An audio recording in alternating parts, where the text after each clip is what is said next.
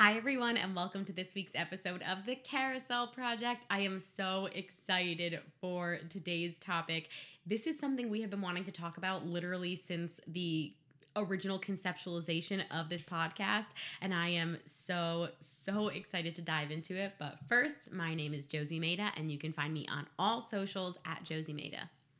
And I'm Kait Killebrew. You can find me on all socials at Kait Killebrew. And I'm Epcot Adam, and you can find me on all socials at Epcot Adam. Yeah, you can. And you know what? Along with this episode, we filmed a bonus episode. It is our first Carousel Project podcast interview ever.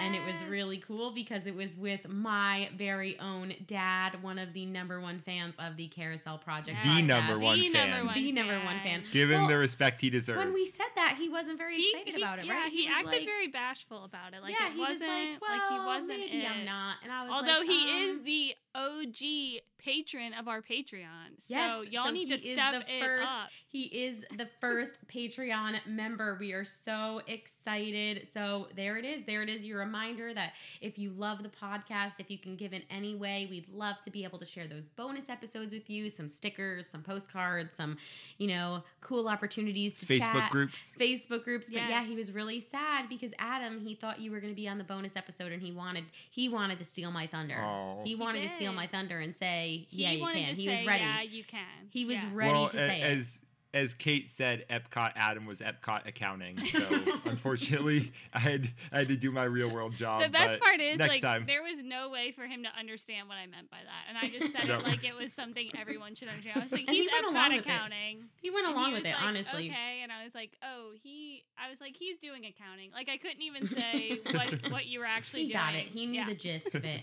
Yeah. As the true number one fan should. oh, it has been a long, long day. Our question today is what is your favorite memory in a water park? Or what is your favorite water park? Or something with a water park. Whatever you want. Choose your own adventure, water park edition. Okay. Who's going first? you. Me. Yeah. I Okay. just picked. Um, okay. So I grew up in LA, and our main water park close to me was Hurricane Harbor, which is at the Six Flags. Um, we had a Hurricane Harbor at our Six Flags in New Jersey. at Great Adventure. yeah. Ooh, Six Flags Well, Great we- Adventure in Hurricane Harbor. we're we're meant to be best friends. We both We went were to Hurricane supposed Harbor to get a water park at Six Flags New Orleans, but then Katrina. Uh, Y'all did get a water park technically. yeah, we just Too couldn't. soon. It was for the it was Gators. a it was a park that was underwater. Yeah. Is it too soon? Is it? Maybe at 20 years it'll be not too soon. Anyway, Okay, sorry. so we got three years. Wait a minute. You know what that makes? that makes me think of in The Office. One of my favorite lines is when he's talking about jokes and he's like, "What is he saying?" oh God, I know exactly what you're talking about. When he's like, "This just became funny." Like you were. Do you know what I'm talking about? I do. I can't. I can't think Is of he his talking about exact examples. AIDS? Yes, I can't oh, remember. Yeah, definitely I think one of the what examples. he was talking about. AIDS, yeah. Afghanistan Annies with AIDS. Yes. Yeah. And he AIDS said there's no way to make up a joke about it or something like that. I There- don't know. AIDS is definitely one of the Michael. examples. Which, Yeah.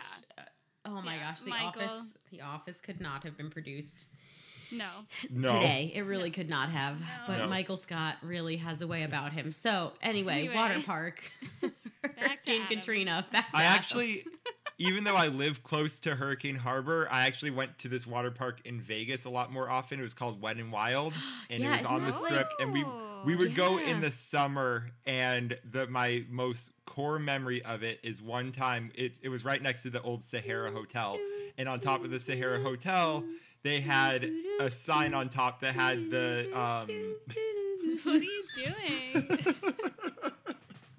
He said it was a core memory, so I started. Oh. I wanted to provide I some didn't background pick up on the melody. additional ambiance.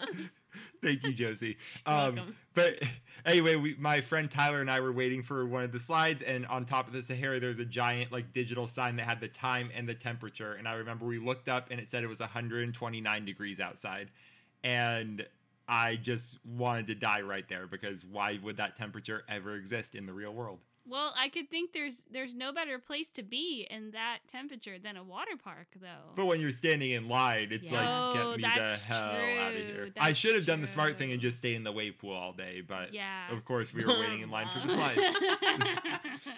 oh my gosh. or a lazy river if they had one. Yeah.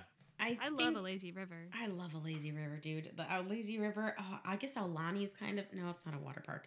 Um, I don't know. I actually really do like water parks. I have been itching to get to a Disney water park. Like Can we That go is this my- summer? that is my Kait, your I've been talking about happening. it for Dude, years. It was so hot in Disney It's in, in Universal today that like we don't need to wait till summer. We can go right forking now to the water park. I could go tomorrow and it is hot enough. So yes, next time you come, if you want to go, I have water park on my annual pass, so I am down to go to the water park whenever, whenever, baby. So no, I want to go. I haven't Let's been in go. almost 20 years, so. let, oh, the water park. I haven't Disney been are in ever. No, I The went to parks Blizzard Beach are when I was 10, but I'm going to be 29. They literally year, have like these mini donuts that I think maybe even Adam would eat because they're just like plain fried mini dough with sugar. Would you eat that, Adam? Do you like that? Uh, that's asking a lot, but I'll consider it.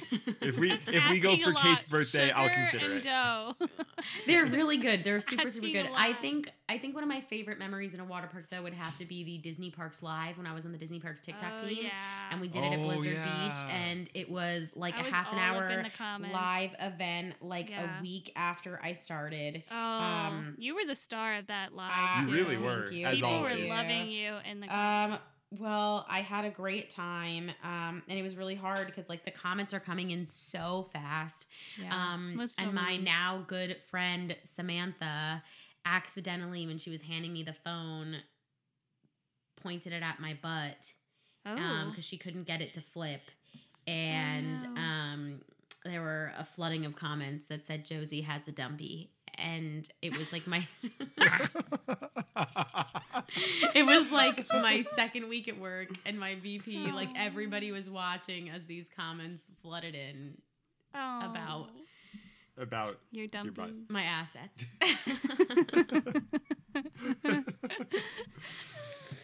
we are off to a great start here, you guys.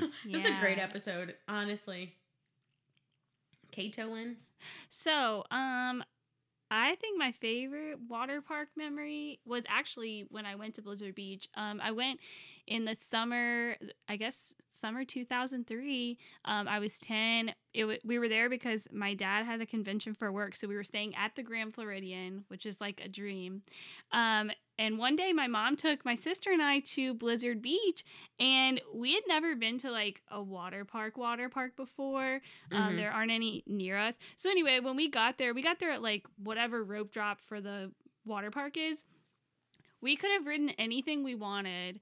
Our Lazy dumbasses go straight to the lazy river. We're like, wow, this looks great. And we I just like hung out in the lazy river for 30, 45 minutes. Then we're like, oh, let's go see about like Summit Plummet or something. We go look, the lines are like an hour long. And we're like, huh, I wonder if we should have maybe gone to like actual like water Well, slide that will that will not be us when we go back this summer. But we it will was be a lot smart of fun. I about it. loved the theming. And honestly, I love a lazy river, so I had fun, but rookie mistake. So why are we talking about water parks again, Josie? Yeah, we Josie, why? We are talking we are talking about water parks because we are talking about the water park to end all water parks. It almost the did. defunct park, Action Park from the Dun, dun, great dun. state of New Jersey. and this is a fantastic topic. The reason that we were able to have my dad on for a bonus episode is because he was one of the kids that got to visit Action Park during its heyday. I have been to its predecessor. Predecessor is after, right? Not before. I- right? That's the right word. I believe so. Right? Um, my brain is oozing out of my ears at this point. It is very Yeah. late at night, y'all. This is way later than we correct. normally. Yeah, you're Yeah. right. It is late where you are. Yeah, Yeah. it is. The predecessor, Mountain Creek. So I, I've I've kind of gotten to experience this park myself, but we're going to talk about the history, and there's some really cool ads at play here, which is great because. You know, on the Carousel Project podcast, we like to try to talk about the marketing and the PR when we can, but a lot of times it's really it's kind of More of difficult, you know, because we're it, it's a challenge because we're looking at older things, and sometimes the best we can find is like one TV commercial. But here, I think there's some really, really cool, interesting things at play that I'm really excited to talk about. So, Action Park, let's dive in. I want to start with Gene it. Mulvihill, who was the owner of Action Park. Yes. He owned Mayflower Securities, um, Mhm. worked on Wall Street with penny stocks. Kind of think of like a Wolf of Wall Street kind of vibe here. Like Yeah. that is the vibe of this dude. Lots of scandal. Um, he got kicked off of Wall Street. Um, when he was working on Wall Street, he worked with this guy named Bob Brennan. He was like his secondhand guy.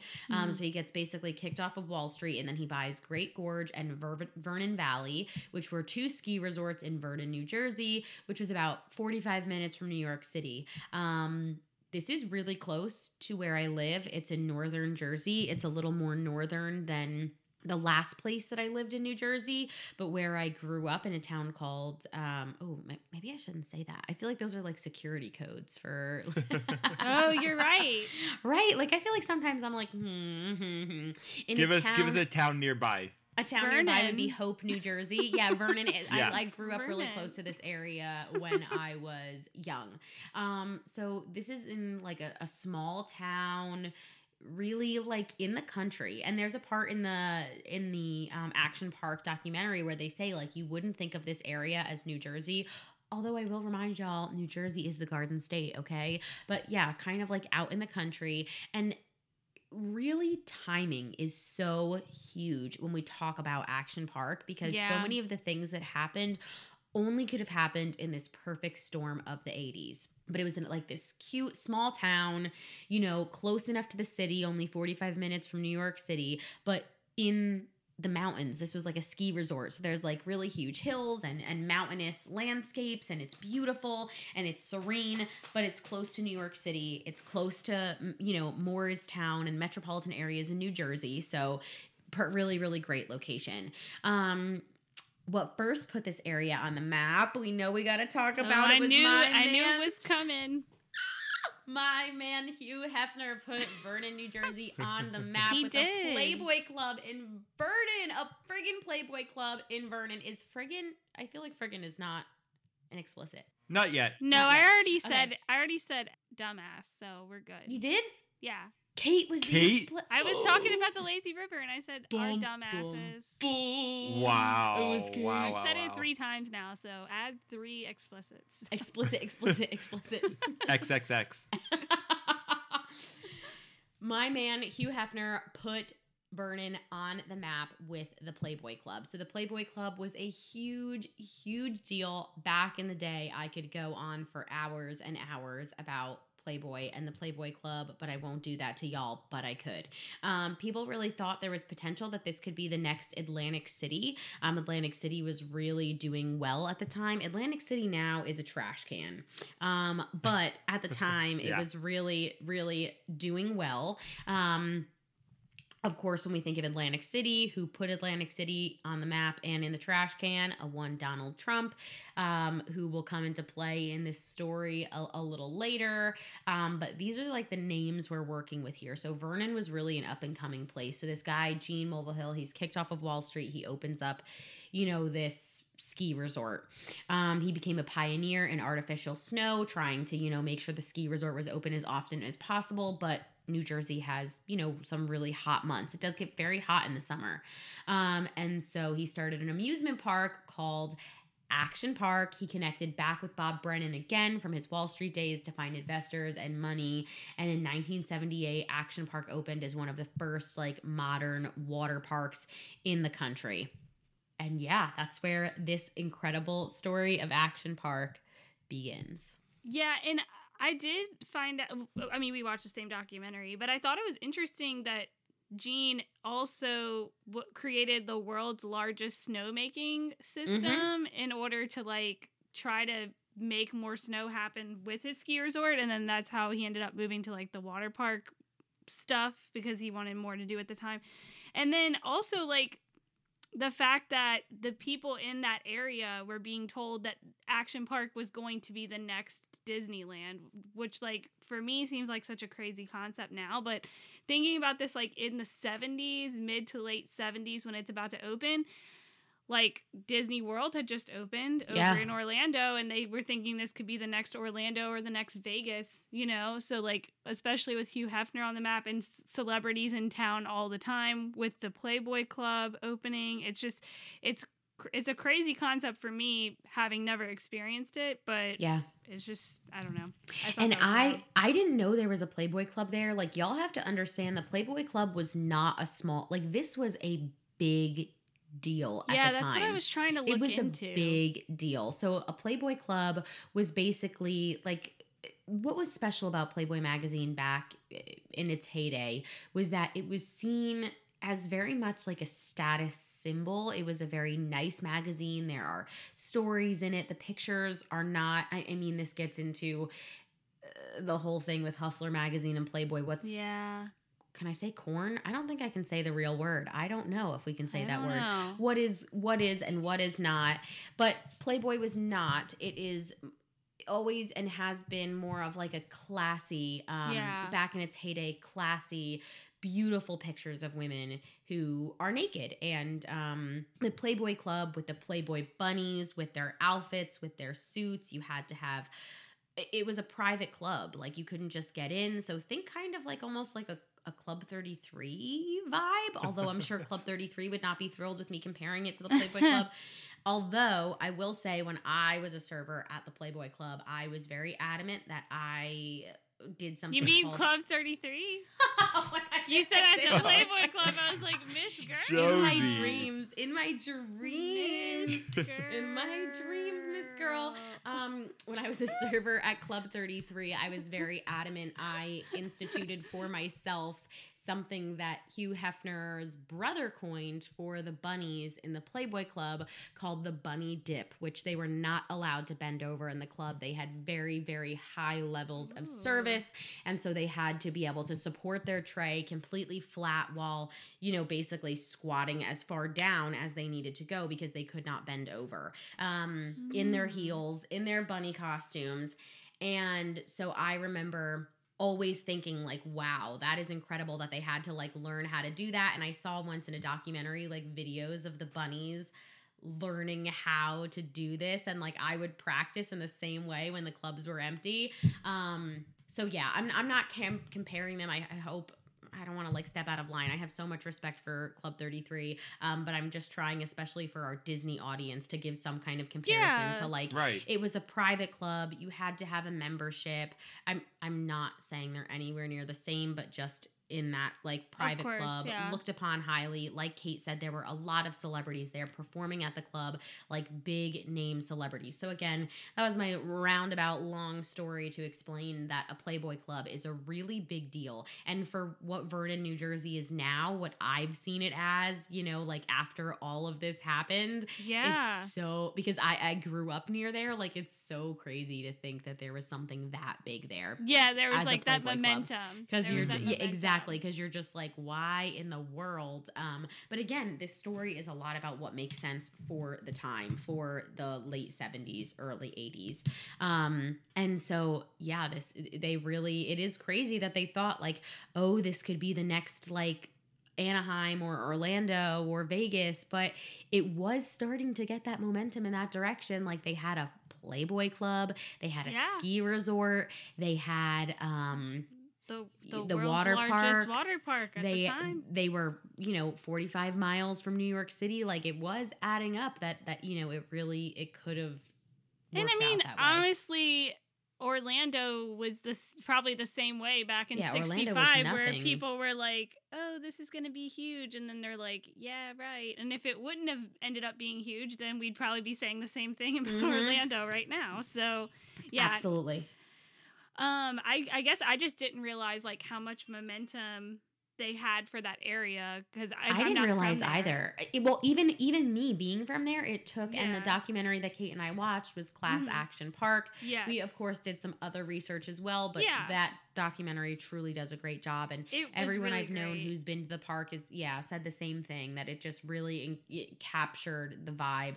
Um, but yeah, even me growing up there, I did not realize at the time what a big area this was and how much was going on there. I really, truly, and you know, for a fan like me, was blown away to hear um, that there had been a Playboy Club right in Vernon. Like that was crazy to me because y'all know if I could time travel back, I'd go back to like opening day Epcot or but if I had a time machine and could time travel multiple times, I would go back to a Playboy Club and I would I would get in somehow cuz just well, you're the Josie. You would definitely get in.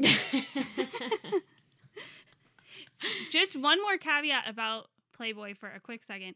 Have you guys seen Pam and Tommy on Hulu yet? no, I haven't. No. I'm only mentioning it because they talk about the whole Playboy hustler situation Yeah. and that because it takes place in the 90s. But anyway, um, just a small plug for Pam and Tommy on Hulu. It's an eight episode miniseries and it's very interesting. I do really want to watch it. And it's crazy because actually, I learned about as much of a Playboy fan as I am. I learned about the Playboy and Hustler issue in one of my um, PR classes that I took when I was living in Italy. And I always very Oh. Distinctly remember that. It was a PR comms class. Um, and so, yeah, again, this is like such a crazy story because it's about a water park, but there's so many Yeah. other things that were happening at the time that it's just like, it was just so crazy. So I think we have to start Yeah. with the can- no how dare you say sorry it wouldn't be a Carousel Project podcast episode if I didn't apologize. Never. I'm gonna count If you them. don't apologize, I go back in an old episode, cut apo- an apology, and put it in Drop it just in to keep somewhere. it. It hasn't Drop it happened in yet, somewhere. but maybe by season like eight, I'll stop apologizing. Anyway. the park was separated into three main sections alpine center water world and motor world um, and then route 94 which is a big highway it's not like a high like it's a big i don't know i think of a highway as like a multi-lane like seven lanes across this was like you know like a big Uh, there's still traffic happening. Yeah, but for me, it was mind blowing. That Yeah, it went like, right down the middle of the park.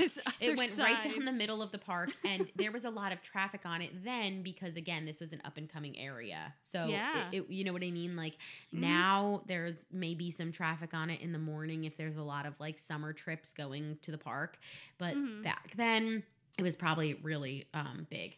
So they had those three main sections, and I think we have to start with the Cannonball Loop. This park was basically Gene Mulvihill was known for his crazy ideas. Like Kait said, he made like one of the biggest, craziest snow machines ever. He was really smart, but he also kind of just sometimes had like random crazy ideas that he would just make happen with hi- these investors and this money. And so this whole park was kind of just like shoddy, like designed on the fly, and nothing speaks more to that than the Cannonball Loop, which was the first thing you would see when you would walk in. Still iconic. And, and my dad and I in the bonus episode were trying to remember like when it was removed because even when it wasn't in use, it was always kind of we both felt Still like, and I was trying to like remember remnant. but always kind of there as like this park is forking crazy. And it was basically a water slide where it was pitch black. You would go straight down, and then your body was supposed to travel around a loop and go back out the slide. Which, how that made sense in anybody's brain, I just do not know. Because your girl is not an engineer in the slightest. And I'm like, mm, I feel like there's something not well, clicking. and there. they said that this whole ride was created based on like Gene writing on a napkin, like a cocktail napkin, like drawing a loop and being like, "Let's make it." Like it was just very he, who he had hired were not like actual engineers. On the Class Action Park movie, they were basically documentary. They were basically implying that like people that didn't work out at Disneyland and Disney and Universal like made their way over to which I don't know if that's necessarily true. Well, yeah, it, sound, it sounded like anybody who had like a crazy idea who couldn't make it anywhere else Yeah, because no one would give them a shot. Park. They'd find act. They yeah, they'd find a way to get in touch with him. They'd find a way at like you know he would go with it, yeah. exactly Yeah. exactly. So really really crazy. Um, the rides were kind of you know all built in house. No, no one had proper degrees. You know, and it was just Gene would take these crazy ideas from people who couldn't cut it at Disney or anywhere else, and then he would find ways to like make them even more crazy. Yeah, he more would ramp extreme. up anything. Um, and so there's like this whole story about the cannonball loop, how they sent dummies down it, and then they would come out like with no heads on, and they did a couple things to change it, and then they sent teenagers down it and he would pay them and it was Yep. just crazy and that kind of sets the stage for how crazy this park was. It was all just uh, whatever popped into his head they would build. They had another water slide that was built with huge hills. It looked like from the side like a roller coaster almost like huge hills. Mhm. and it was meant for guests to come up off of the slide and like And get get some, some air. Yeah. But then they kept it open only for a short amount of time because like a boy like flew off of it and like yeah. didn't it didn't he ended well. up he ended up living a normal life they said but he, like that day he was he was hurt and that is kind of the tone of this whole thing and i think the documentary does it really well um Mhm. but as crazy as it sounds and as as jovial as we are sometimes because it really Mhm. is like such an interesting park to talk about Mhm. there were like a lot of people who got hurt a lot of people who got hurt and more people that you know should have than should have ever died so it, it is really Yeah. serious and it's it's good that parks like this don't exist anymore but as theme park people it's really interesting to be able to talk about um things that were and of course i want to make it clear we are paying Mhm. you know we, we we are thinking about the fact that people did you know lose their life here and it, it sounds some of these things sound just so preposterous that they're funny but like it's scary that back in the 80s things like this where it, like there was nobody patrolling this water park and just Yeah. allowing these kids to go on these rides that sound insane insane and the crazy thing is they said that they weren't even really reporting every injury they were only No. reporting injuries where you had to leave in an ambulance so Mm-hmm. who knows how many you know what i mean like how many additional injuries Yeah. And so Countless. it- absolutely like people would just fall and get hurt like uh, people in this documentary and people I've talked to throughout the years, you know, being from New Mhm. Jersey, it is like that like everybody got hurt in some way, like either like really really hurt or or not that hurt but everybody got hurt in some way. Um, I've gotten hurt at Action Park, like everybody kind of did, and um, for me, it was years and years later in the 2000s. So the, in the 80s, I just couldn't even imagine. Um, and so, kind of, we keep talking about how in the 80s, how that kind of shaped things. This was in the Ronald Reagan era when government was really, really looked at as like needing to be hands off, that we needed to give business the right to do whatever they wanted, and that would help the economy to flourish. And so, that really came into play here. Um, also, Donald Trump came out and almost invested in this property. Remember, he was huge in the area, New York. That's where he's Mhm. from. He had Atlantic City, and even he, even even Donald J. Trump said that this was too crazy for him to um, invest in. invest in yeah So that kind of kind of tells you what direction this was going in. Um, but they had a lot of iconic, crazy rides. They had a cannonball slide that you would go down this black tube slide and it would shoot you out, and then you would kind of be like free falling and flailing around in the air and then fall into water. Um, and it was all um, like dirty it, it wasn't pools. None of these are none of them Yeah. are pools. Um they're all like spring and creek fed and they would just be dirty and gross and freezing. Um and that was one of the you know original attractions talked about in the documentary that I did get to experience myself um, because it- at least last time I went to this park, it was still there, um, which is so so crazy. But again, back in the 80s, they had things like that. They had um, cliff jumps, Tarzan swings, and just absolutely no uh, rules, dirty water. Uh, and then the craziest part is that the entire park was just run by teenagers. Yeah, and they were saying like you were supposed to be like 16 to be operating the rides, but they said people were even 14 operating stuff because no one was paying attention. It's like if you think about that, like That's terrifying. and it's Yeah. it I mean everybody in anything I watched described it as a free for all and that's what it sounds like it was, which for some kids is like heaven, but for me, I would be like stressed. Oh, absolutely. I would have been stressed out. But yeah, so kids would be working there for two years. I would go from 14 Mhm. to 16, and they'd be like, oh, well, you've been here for two years. Like, you're a shift leader, Manager, manager, yeah. whatever. And they Head were of only security and 16 years old. And Yeah. to add to the craziness, there was lots of alcohol. So lots of alcohol. They would have big festivals, like kind of an Epcot vibe in that way. Like they would always be having these big festivals, like German festivals and um any kind of festival or thing they could do to get to get you know people More and, people and there, adults yeah. there um and then they had motor world which was a combination of like water park and vehicles operated with gasoline um Yeah. so not really like the best idea No. um, and so I, I think they had said that one person passed away in one of they had like motorized they had two different motorized boats um that ran on gas and there was like basically like the person I, I believe they said was electrocuted. That was the kayak Ooh. experience. That was in, I, I think that was in another area. I think that was in the water world area. Oh, you're right, you're right. The they had so kayak. many they had so Yeah, many different had boat rides They with at one power time, y'all, near they them. had seventy five attractions at this at one point in time, according to their advertisements. Forty Yeah. of them were water slides. There were there were a lot of That's insane. attractions.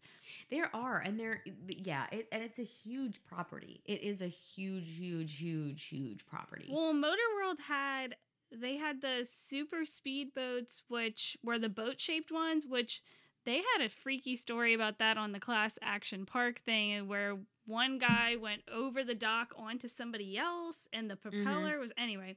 And then the other one was the bumper boats, which was more of like they were more tube like.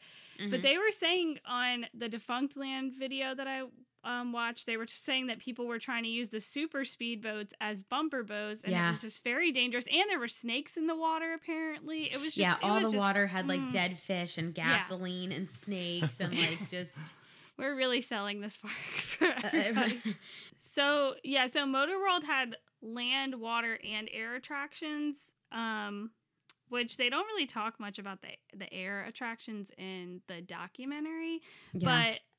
One one attraction that sounded crazy to me was the battle action tank one. Did they still have that at all when you went, Josie? I don't think when I went, I do not. So no, you basically not. you're in these like cage type vehicles, and you have um, targets on your vehicle, and then you you can pay to have tennis balls to shoot out at the other vehicles, and if you hit the other vehicles' targets, then they that like kept Oh, them yeah, from they did being not have able that anymore. yeah, Yeah, it kept them from being able to anyway the crazy thing was that people that weren't in these vehicles that were just in like the gate surrounding it could also be shooting tennis balls at the people so it was it, it sounded really crazy um but yeah they had those and then they had the lola cars and the super go cars Mhm. carts and then the bumper boats and the speed boats and then they had something called the space shot but it was only open the last year that the park was open i guess in 96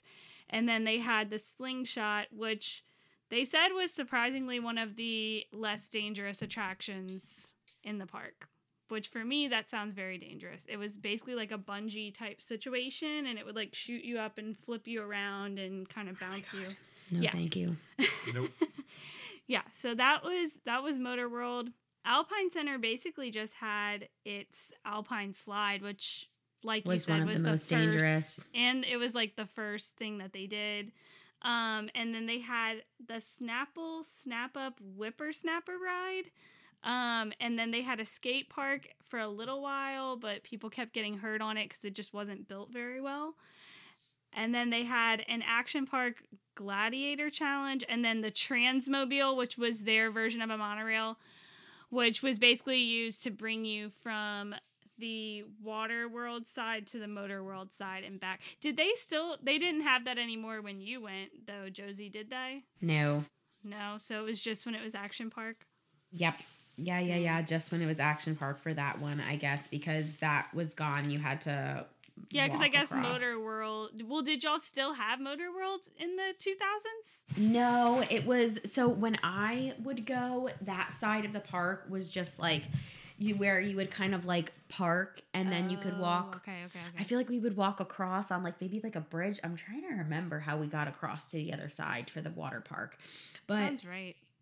um there was almost like a little like village where I'm assuming where that was, where it was basically like some little places, like a little candy store and a little gift shop, and like it was kind of on the ski resort side. Um, that's what was there, but there was no more. Yeah, none of that was there anymore by the time I was going. Dang. Um, but a lot of the, the a lot of the attractions and stuff inside the park did not change, honestly. yeah, but- well, it sounds like Water World is the one that stayed the most. Yeah. And that's kind of what they were most known for was all that craziness, except for the Alpine slide, which we know now they replaced with a much more safer, like normal version that that's in a lot of places around the world. Yeah. Um, the Colorado River Run. I know you said you experienced that. What what was it called Yeah. when you were there? Was it still called that? I'm not sure. I want to say I think so. It was something like that, like Colorado River, it- like something like that. Definitely, definitely something like that. Um, Colorado Rapids, like you know, all that stuff is like Mm-hmm. uh generic. Well, the crazy thing is the original. Apparently, the original idea for that was supposed to be like a lazy river concept, and then Gene was like, "No, we should simulate like actually being on like a Colorado River and like you know the whitewater rapids kind of situation." Mm-hmm. And so that's how they ended up getting what they had. And from the looks of it, I mean, it looked like it, it's a lot of fun, but you could definitely see there were areas where people were going to get hurt just from like how it was built and everything. Mm-hmm. Um, yeah, the tidal wave pool, that's pretty infamous. And in addition to the cannonball loop, that was pretty infamous. Yeah, the the ti- the um lazy river, which it's funny because Adam said that earlier. The lazy river The ti- was the I mean, tidal- the, the tidal wave the pool. tide pool, Yeah. not the lazy river. Yeah. They do not have a lazy river No, at they Action don't. Park, which is like the only that water takes park away that doesn't from the have one. action concept. But Right. the wave pool was really, really dangerous. And three people during the 80s passed away, you know, in the early times of Action Park, passed away in the wave pool. Mm-hmm. And they said that, like, the bottom of the pool, it was hard to see it. It was always really, really crowded. It was murky with like feces and dirt Oh, and God. Sunscreen gross. and Oh, nasty. So when I went, I don't know if there had been I don't know if there had been any deaths recently when I was there. I'm assuming no because this was like in the 2000s, so I think if there had been deaths, like it would have been a different situation, Mhm. but it still felt very dangerous. I myself like almost drowned in it. It was it it's was a very like kind of a small wave pool. So even when it wasn't crowded, it was kind of crowded and I Mm. don't know, it was like kind of like very narrow and um yeah, I remember that I literally almost drowned in it and when I was a camp counselor, my camp kids were not allowed anywhere near it. I was like absolutely not. While I am in charge of you, no forking way.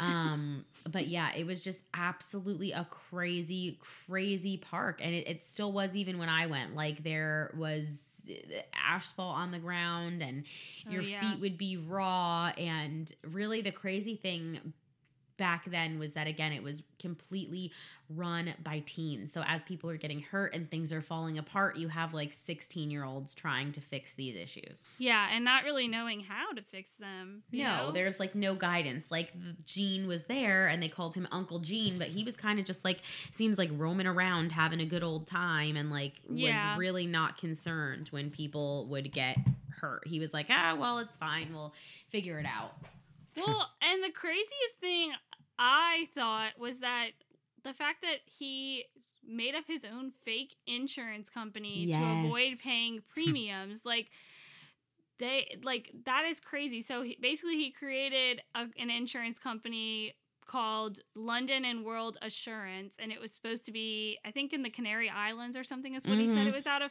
But he did all this to avoid paying the premiums, and he actually didn't even want to have insurance, but he knew he couldn't be open if he didn't have them ha- have it. So like this is, I feel like that just goes to show his total vibe with this park is like if he Oh, yeah. made up an insurance company to avoid having insurance for people who get hurt. It's just crazy. Also, they talked about having CFS wristbands, which I just thought was really funny. Like basically, if they wrote on this wristband on somebody like CFS, it stood for can't effing swim and it was just supposed to like give a heads up to the workers that like that person had already like not Almost been able to yeah, had almost drowned. So yeah, it was just absolutely it was it was crazy. Like that he did that and then he also um you know, he he was avoiding it and then he got in so much trouble that like New Jersey owned the land and he had to pay them and then he just was like "Oh, well, I'm going to be the worst tenant ever, which like again would never fly today, but it worked. They literally were like, "Okay, fine, you're the worst. We'll sell you We'll the sell land you back." the land. Like it was crazy. And then he he ended up having to pay for their own ambulance, like either one or two Yeah, so ambulance because they were using up like they were taking up so much of the ambulance out there that they small said town. yeah they said you're i'm sorry you're gonna have to get your own ambulance because we need to have these available for like the city or town or whatever. Like it's it's just it's just crazy. Which is crazy because then this guy who clearly doesn't care is was in charge of like who needed an ambulance or not. Like who like ah you Yeah. don't need it. You know what I mean? So it truly was just absolute absolute insanity. Um truly truly craziness. So, and one weird thing is that they had two additional locations that would pop up in the 80s. Um, in other places, they had the Pocono Action Park in Tannersville, Pennsylvania in 1980, and then they had Action Mountain in Pine Hill, New Jersey in 1984. Um, both would end up closing by like 1991, but it just goes to show that like Gene thought that he could make this into a bigger thing. Like they had apparently talked about moving it, you know, across the country and things like that, like having more Mhm. of these action parks. And so these were like kind of the first two examples. Um, but there would be a there would be a fall of of Action Park too. So Yeah, and I think before we get there, we need to talk about the the team members, the employees, because Yeah. I think that is truly what changed the game and is almost a part of their advertising. So before we talk about the downfall of Action Park, I really do want to talk about the the advertising a little bit. So Action Park really started to take off in the 80s when they started making commercials yeah. his daughter would make them, and the people in the commercials were just the people who worked there. And, you know, people all over New Jersey and all over the area would talk about this water park. It was this like badge of honor to go, it was the highlight of the summer. Kids could just run around and do whatever they wanted. And I really think more than anything, it was that word of mouth advertising. Like you could tell that the people who worked there were like the cool kids in school who knew all the other cool kids.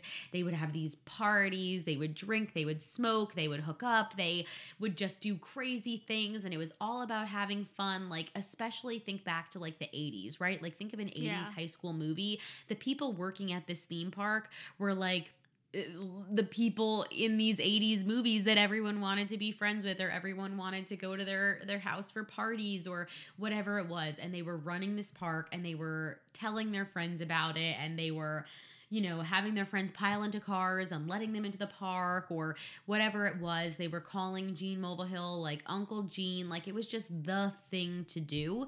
And that is majorly powerful advertising that like these kids are going out and basically are doing all this crazy word of mouth and then they put them in their commercials that felt like little home movies of your friends on TV. So Yeah. it was just super super smart the way that they would do that. I mean, the the um in the documentary, some of the people who worked there talked about the "Come on, I want to Leia, Leia, Leia" party, um, and it was like this huge party where they would basically um, take all the money and coins that had fallen out of people's pockets all over the park all summer and they would throw a huge end of the summer party. And it was like crazy and it had a name. Like parties like this are like that is that's almost like advertising like the fact that he let them keep all that money to throw like this crazy party on the property but it was the reason that all these you know cool people wanted to work there. And I think a huge testament to this is that, you know, the park really took off after their commercials. Um, and after a couple years and summers of, of kids being able to kind of like spread the word and then also there was this crazy story about a cattle prod about how Gene Mulvihill had a fake like cattle prod that he like shocked himself with, and it really scared Whoa. one of the teens who worked there. So he knew it worked. Um, and so they were having a problem that I guess you needed an extra ticket to ride like the little um, ski lift, and so he didn't want kids using it without a ticket. So they basically took one of the um they took one of the people who worked in the park and pretended they were a guest and he you know made a whole big scene about them not having a ticket and used this fake cattle prod on him. And literally he pretended like he basically died. And within a couple of hours hundreds of parents were calling the park. So that just goes to show you that this word of mouth the way that that they made Action Park like this thing to talk about, this topic of conversation, this must be place, the must be gossip, the must be story. Like that is incredibly smart. That's not easy. You can't just do that anywhere. And he definitely knew what he was doing by being like this cool guy, Uncle Gene. Like he knew that all these young kids were going to want to come work there and spend their summers there. And this was the cool place where they could do whatever they wanted and have no rules. And I think the 80s were such a time for that. You know, like young people nowadays are so much more about like, understanding the world around them and and and being susceptible to global issues and and charitable issues. And but back then it just was not like that. And i i think again like i i picture this as like truly like an 80s high school movie is, is what i picture when i picture this crazy crazy water park. Yeah, it's true. And I mean, looking at just some of the ads, like print like print ads and stuff that I saw, like it seemed like the big push was like you control the action, which was big in that park. Like they were big into like we're not liable because if you can't do something, like you shouldn't be doing it, kind of thing. Like you're controlling how intense you want your day at Action Park to be, kind of thing. yeah Um, very very much and they always marketed themselves as the world's largest water park, which, of course, in summertime, you're seeing the commercials, you're seeing these ads, like you're telling your parents you want to go to Action Park. Yeah. Park. Right. And the colors were bright, the logo was fun. Like, you know, from a marketing standpoint, I feel like they were top notch on all of that. Oh, 100%. Everything was like the logo was very, very 80s. They had Mhm. like the coolest kids. They had the coolest, like just everything everybody was in bright colors in the pictures that they would use and they i think they did a great job of showing off like different aspects of the park like this one ad i'm looking at it has a picture of like where they had their concert set up even like mm-hmm. is it part of it so it's just like there's something for everybody kind of thing and and teens i'm sure were drinking they didn't really say it oh. Yeah. i mean they said there was drinking like for the parties that the teens threw but i guarantee teens were drinking all the time in the parks too yeah like, they said they were 16 really year old when you have your 16 year old friend checking like mm-hmm. you know you IDs exactly. Yeah. So it really was this crazy place, and that kind of leads, I think, to to the downfall was that um, was that there there were a lot of there were quite a few deaths, and parents and people did start kind of wising up to that. There were three people who passed away in the wave pool, as Kait mentioned. There was what was that the kayak experience It was the kayak experience, yeah. Um, so basically, there were fans under, like, within the um the river whatever it was that Yeah. was moving the water along and they said it might have just been like fa- like a faulty fan or something but the person was trying to get back into the kayak um and they ended up getting electrocuted on the on the fan that was under the water but i mean a fan under like an electric fan underwater there you go that's already a dangerous situation. So it's just unfortunate it's just unfortunate. And then there was one of the the deaths that they really really highlight in the um in the, The documentary, documentary is that this on the alpine slide and and that was a very very dangerous um ride and and now we see plenty of really safe versions of that ride Mhm. um but now it is just it back then it was not. It was like this PVC concrete hot um just crazy crazy ride that people could go super fast. They maybe didn't know when to slow down um, and people would fly off and get really really hurt. They would fall on grass. They would fall on um, the actual like concrete of the what would you call that? Like the track itself. Yeah. and there was one um poor teenage boy who fell off and hit his head and and he passed away. And it just really was getting to be a place where um more and more you know people were getting hurt or, or passing away.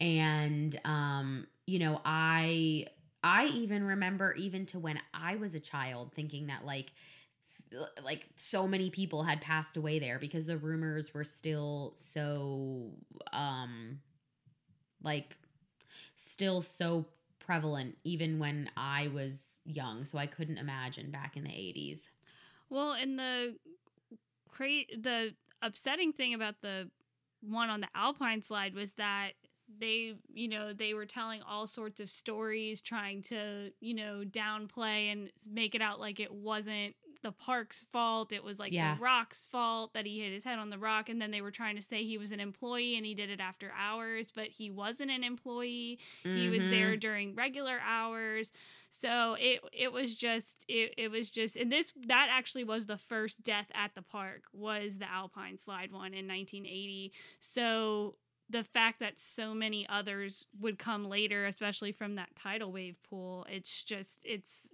it's upsetting that it so much and and all the other injuries that happened that were or were not you know counted as you know things that happen at the park.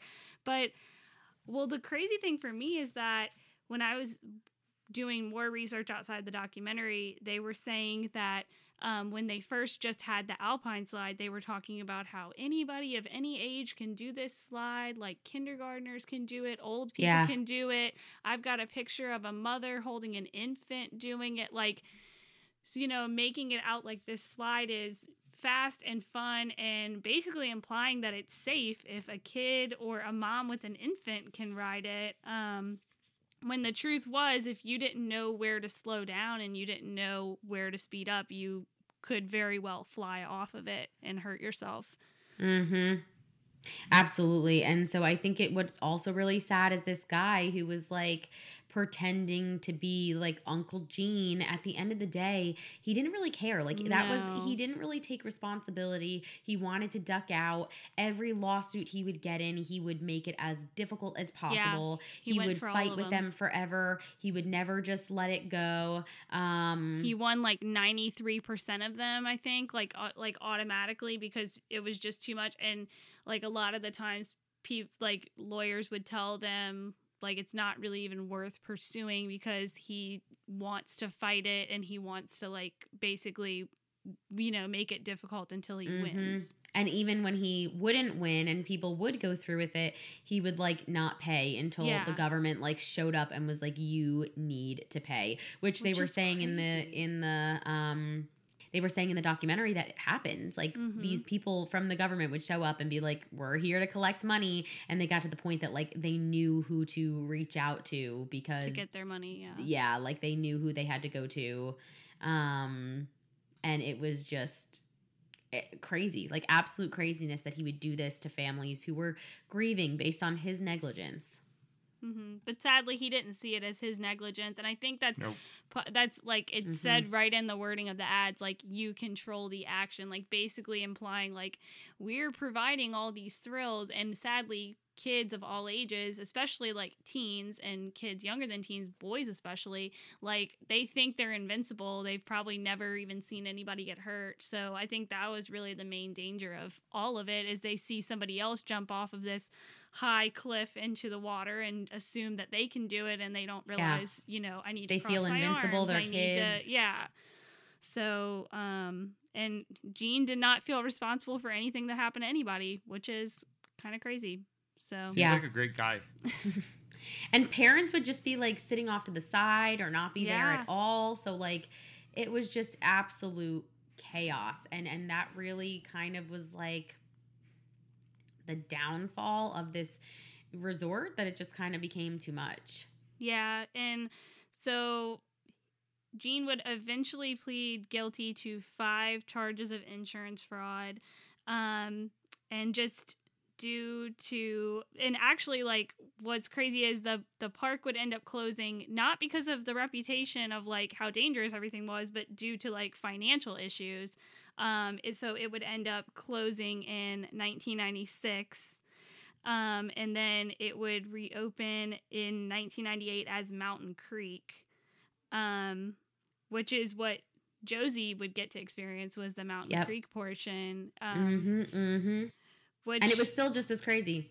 The concrete Yeah. was still hot. It was still crazy, crazy rides like the the tube slide that would get stuck on it, it it still got stuck. I got a cut on it. Like there were tons of of crazy things that still existed when i went there. The cannonball slide was still there. It was still kind of dirty gross water that was it was in a pool. It was like you know just dirty gross stream water that wasn't kept up with. And i remember when we would take the kids there because again i was a summer camp counselor and we would take the kids and i would always just try to be as careful as possible because someone would always get hurt. We had a kid taken away on like a little stretcher because he ju- he did the cliff jump thing and it was a really far jump and he landed on his arm. And so yeah. So that version, Mount Mountain Creek, would eventually go bankrupt in 2010 and be sold back to the Mulvihill family, um, which is so crazy. Like mm-hmm. it- that, it goes back to that family. Um, Gene would end up passing away two years later in 2012. And then in 2014, his son Andrew would open the park up under the Action Park name again, hoping for like a nostalgia push. And Mhm. and and it worked. Like a lot of people went. My dad went. He took my brother. He was so excited that it was like called Action Park again. Yeah. But I guess it wasn't sustainable under that name. So the Mm-mm. name would again change back to Mountain Creek in 2016. Um, and currently it is run by a guy who actually worked at Action Park as a teenager, still under the Mountain Creek name. Um, though I looked at the website, like it's still up and running, you know, with the Yeah, facility. it is. It's I said just we have to Mountain take Kait. We have to do. We have to do a trip, a Carousel Project podcast trip this summer. I'm ready. because it's we, we can go straight right from near my house. My thing is, I don't think I would jump into any of the water though, because if it's that cold, like that just sounds miserable. It is very cold. It's one thing to like do the jump and the thrill of that, but then you get in the water and it's free, like shockingly freezing. Like, I was asking my dad today too. I was like, any cool foods? Like they really didn't have anything crazy like that. Like no. They were talking pretty bad about the food on the documentary too. They were No mini donuts for me to about the eat? no mini donuts for you to eat. Uh uh Darn. Yeah. So I, like Josie said, I would recommend if you want to get like if you want to see other people who experienced it back in its heydays, uh, like take on it, definitely check out the Class Action Park doc on HBO Max, and obviously become a patron on our Patreon so you can hear from the Mike Maida his experiences at Action Park. But I will say, um, during my research, I I watched the Defunctland video on it, which is a few years older, but it's a 17 minute video. It's very informative. And then I also saw that there's a 2013 short documentary um, called The Most Insane Amusement Park Ever. It's only 14 minutes. Um, and then in 2018, Johnny Knoxville put out a, a movie called Action Point, and he was inspired by the idea for this like fictional theme park, water park movie by by watching the most insane amusement park ever documentary. So I thought that was interesting that that New Jersey water park uh, inspired a movie. So It was insane, and so this this was great. I'm I loved this episode. I am so excited about it. I'm so excited to share it. I'm so excited for um the bonus episode, and so this was this was great. This was so much fun. Only took us four seasons to make it happen. yes, the first non-Disney topic. Wow. So we'll have to see what we add next season. Woohoo! And with that, that is the end of another episode of the Carousel Project podcast. As always, if you want to chat with us, come find us on Instagram at Carousel Project Podcast, especially if you've been to Action Park before. If you have any questions, we would love to hear it all. So come and find us there. Come and chat with us. Come and send us your, your cues. We'll give you some A's. Um, yeah, can't wait to chat with you. And as usual, if you enjoyed this episode or another one of our episodes, please, please, please leave us a review on Apple Podcasts. We so much love reading what you guys love about the podcast, and it's a great way to let Apple Podcasts know who needs to find out about this passion project. And now, just in recently, if you listen to podcasts on Spotify, you can rate them there too. It's only a star rating, so feel free to leave us five stars there. We know you want to. Um, we would so much appreciate that. Um, and that's it from me. and as always, share us with your friends. Let's keep this podcast growing and grow our audience. And we've got so many great episodes coming up in the future.